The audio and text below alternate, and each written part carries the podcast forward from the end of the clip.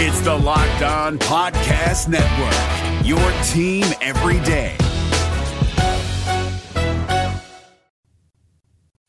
You are Locked On Reds, your daily Cincinnati Reds podcast, part of the Locked On Podcast Network, your team every day.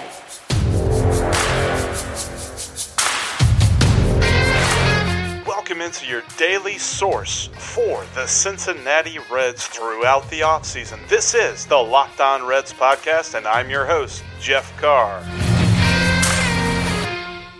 And here we go.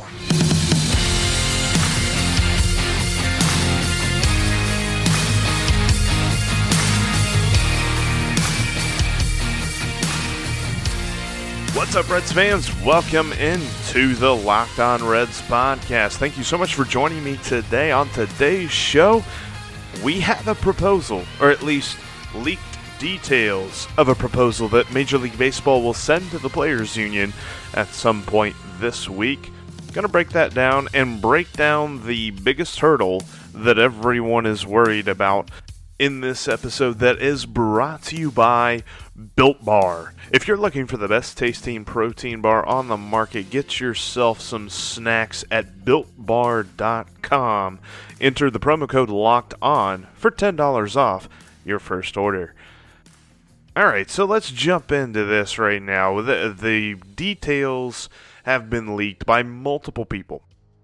Over the weekend, I was just reading some thoughts on it by Joel Sherman in the New York Post. There are plenty of people talking about it on social media. It's essentially the idea that Trevor Plouffe tweeted about earlier on last week, and he got lambasted on Twitter by people with check marks as well as, you know, run-of-the-mill average Joe type guys who like to crap on people for having thoughts in their heads and putting them out on Twitter.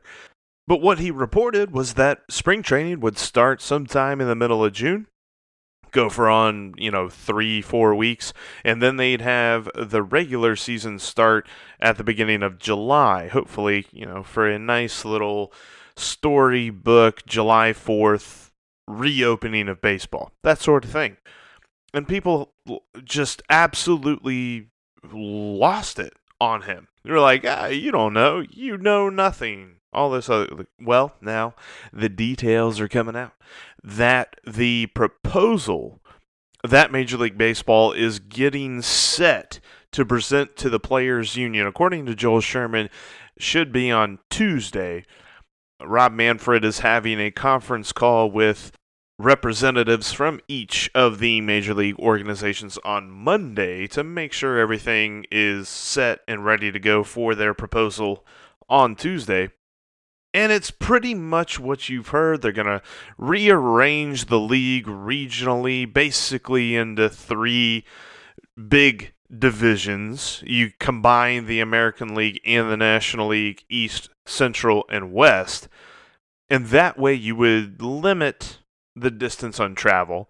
We talked about that, uh, Steve Offenbaker and I did on last week's episode where it's like, okay, well, if you're going to jump on a plane and fly to Minneapolis, what's the difference between jumping on a plane and flying to L A or something like that from Cincinnati? So who knows? I mean, that's that's kind of nice that they've got that in there. The D H would become universal in twenty twenty, and you could probably bet that that will continue from here on out.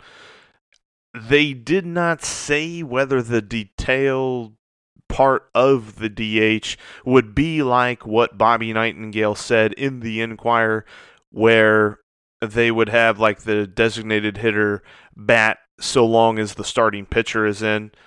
They didn't mention a hybrid D H like that. They just mentioned D H. So who knows? We might be seeing a universal designated hitter, plain and simple, across the board, which could benefit a couple of Reds. And I mean, it could benefit the Reds strategically in that they have so many outfielders that they could throw, you know, Nick Castellanos in at D H, and then they could put Nick Senzel in right field, or Shogo in right field, Nick Senzel in center field. There's lots of options that a designated hitter would open up. So I'm intrigued by that. But there's this thing, and nobody wants to talk about it. Because why would we? If you talk to most baseball fans, and if you talk to most sports fans, they will tell you that the last time Major League Baseball went through a strike, it sucked. From a fan standpoint, there's plenty of people that will tell you that they ended their love of baseball, or at least professional baseball, back then, whenever the strike hit. And they're like, no, we're done.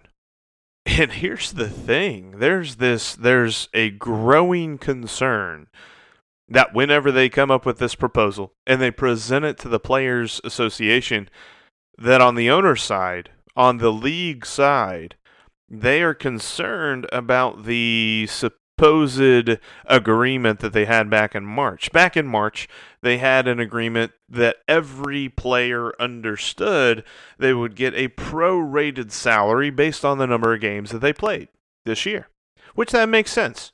Why would you get paid for one hundred sixty-two games if you only played one hundred? That's understandable. You get paid for one hundred games. Now, owners in the league is saying that that's not feasible.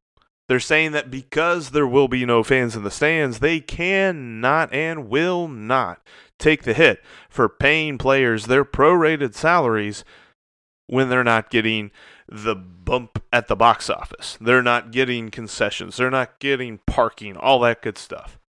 They're not getting money from that. So they're going to come up with a new idea to pay players. And the players are like, no, that's a non-starter. We have a deal in place. We're getting prorated salaries. As far as I stand, I'm with the players on this. You, you made a deal. You, you own up to that deal. You don't get to make a deal and then go back and say, oh, you know what? We thought about it again. We don't like it. We're going to make a different deal. But here's the thing for both sides. They have to come to an agreement on this. And I'm going to tell you why here in just a minute, but I want to shout out to Built Bar, the absolute best tasting protein bar. I, I'm serious. There's no, I've not tried anything else that tastes this good. The flavors that they have, the absolute power-packed lineup, and they're so healthy for you. You've got to check out Built Bar, man. They've got mint chocolate cream, double chocolate mousse. They've got some really good fruit flavors as well in there. You got to check that out. Plenty of good peanut butter, coconut, almond, all that good stuff. If you've got a taste for it, Built Bar has the great tasting bar for you. And healthy-wise, let's just compare them to the macro of Cliff Bar. Everybody knows Cliff Bar. Built Bar has half the calories and seven times less the carbs and seven times less the sugar. But it's still tastes amazing.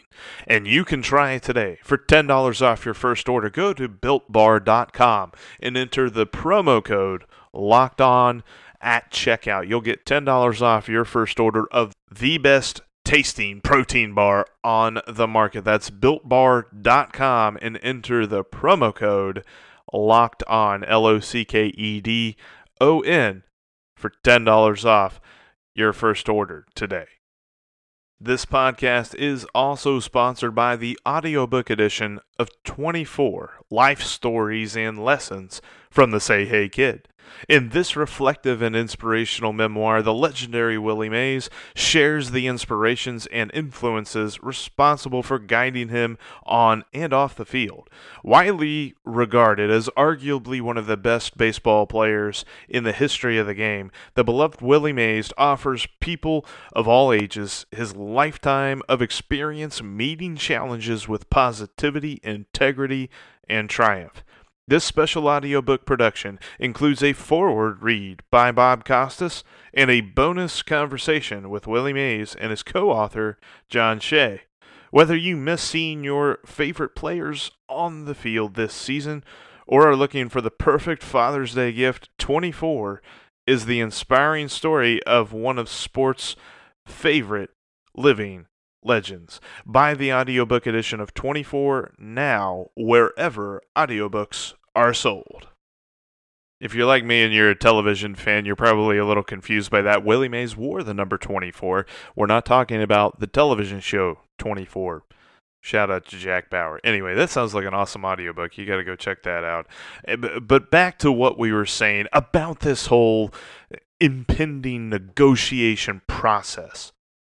If they turn this into a strike, which sucks because now you know, you'll have people picking sides, kind of like I just did, saying that I picked the side of the players, but you'll have people picking sides and getting mad at one side and saying how dirty the other side is and all this other crap.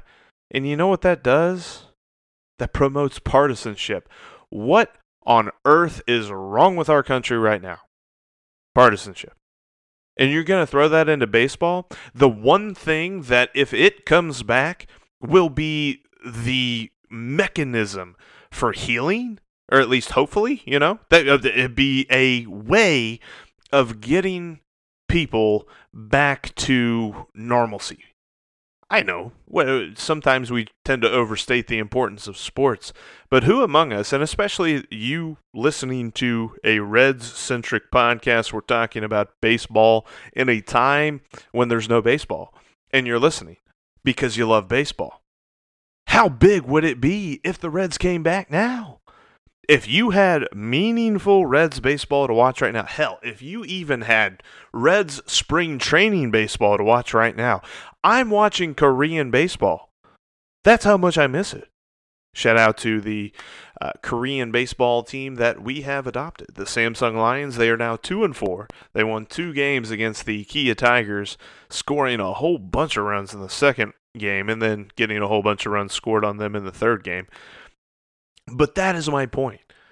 You could bring baseball back. You could bring people together over their love of baseball. Or you could absolutely destroy the little bit of goodwill left. The little bit of fandom left that most baseball fans have. Look, people like me, I'm going to love baseball no matter what because I love baseball unconditionally. The the average fan, the casual fan, will be like, all right, who needs you? Football's coming up in a couple of months. We'll watch football. And you'll lose those fans. Baseball cannot handle that. You already had plenty of people that are talking about the eventual demise of baseball because of pace of play and things of this nature that I don't necessarily agree with, but there are people out there that say this.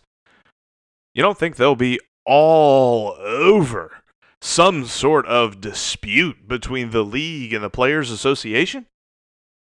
They have to get this right. This week is big for the sport of baseball because they're already talking about, and part of this proposal will include no minor league baseball this season, expanded roster so that teams have a big pool of players to grab guys that, you know, if they need to give a rest for somebody, they can bring somebody else in, and it won't be that big of a deal. But there will not be minor league baseball this year. And you're talking about minor league contraction that, let's be honest, it's going to happen. That plan has been set in stone, I think, for a while now. And I think we're going to lose forty-two minor league baseball teams. The draft has been drastically cut short, down to five rounds. It's obvious that that's going to happen. And with a year without minor league baseball, that makes that easier. So you're already guaranteeing to hurt forty-two different communities of baseball fans who rally around their minor league teams. You're going to also turn around and hurt the major league communities by having a strike sort of thing where everyone's arguing about how much the players should be paid by these multi-billion dollar organizations. Get out of here. You're going to lose fans in droves. You're going to jeopardize any sort of goodwill you have amongst the communities. Nah, I just this, this this really has me fired up reading the different reports because it's multiple people that is that are talking about the forthcoming possibility of a disagreement that turns into a strike. You're telling sports fans who have been just absolutely starved, and especially baseball fans who are ready for opening day, and it gets ripped out from underneath of them two weeks before it happens, and now they might have their sport back. And you're going to say, no, we're going to argue over money. We are going to not play baseball. There will not be any baseball because we're arguing about money. You have got to be kidding me. You've got to get this right. You've got to get this right, Major League Baseball. Anyway, that, yeah, I'll, I'll step down now. I'll stop down off the soapbox. I know I don't don't typically get on there too much, but uh, yeah, I, I just, I've been reading that all weekend, and I had to get that off my chest. I felt some sort of way, and that's that that's the way I feel about it. They've got to get this right this week because this is so big. We've already had, like here in Ohio, we've had announcements about restaurants reopening and barbershops and all that different stuff, and some sense of, you know, how we're going to move forward from this, which is awesome because we've been waiting for that. Now we're into the next part of that process where we're looking for our sports to get back. We're looking for our modes of entertainment to get back and things like that. You can't delay that anymore. You push that back, and if you start a whole strike thing, I, yeah, anyway, I've talked enough about that. I do want to introduce to, uh, just tease out what we're going to be doing for uh, the next little bit here, really. I've got a lot of great ideas on the what-ifs in Cincinnati Reds history, and we're starting with the do-overs. And I was going to do some Locked On Reds Line stuff today, but I'm actually going to push that to tomorrow's podcast. So make sure you get that in. The number one do-over you have. Hit me up on Twitter, at Jeff Carr with three Fs, or hit me up at the Locked On Reds Line, five one three, five four nine, zero one five nine. The number one do-over in Cincinnati Reds history. What is it? I want to hear from you. We're going to be talking about do-overs and kind of rolling it all into this uh, ball of yarn that is what-ifs in Cincinnati Reds history this week here on the Locked On Reds podcast. But thank you so much for listening today. I, yeah, I know, that's a little bit of soapbox. We're not getting on any more soapboxes this week, promise you, promise you. Make sure that you are subscribed to the podcast. That way you don't miss an episode. Follow me on Twitter at Jeff Carr with three Fs. And check out the Facebook page at Locked On Reds. Also follow the Twitter account at Locked On Reds as well. That'll do it for us here, though, on today's edition of the Locked On Reds podcast. Now, tell your smart device to play the latest episode of Locked On Major League Baseball. Thank you, everyone, for listening, and I'll talk to you all tomorrow.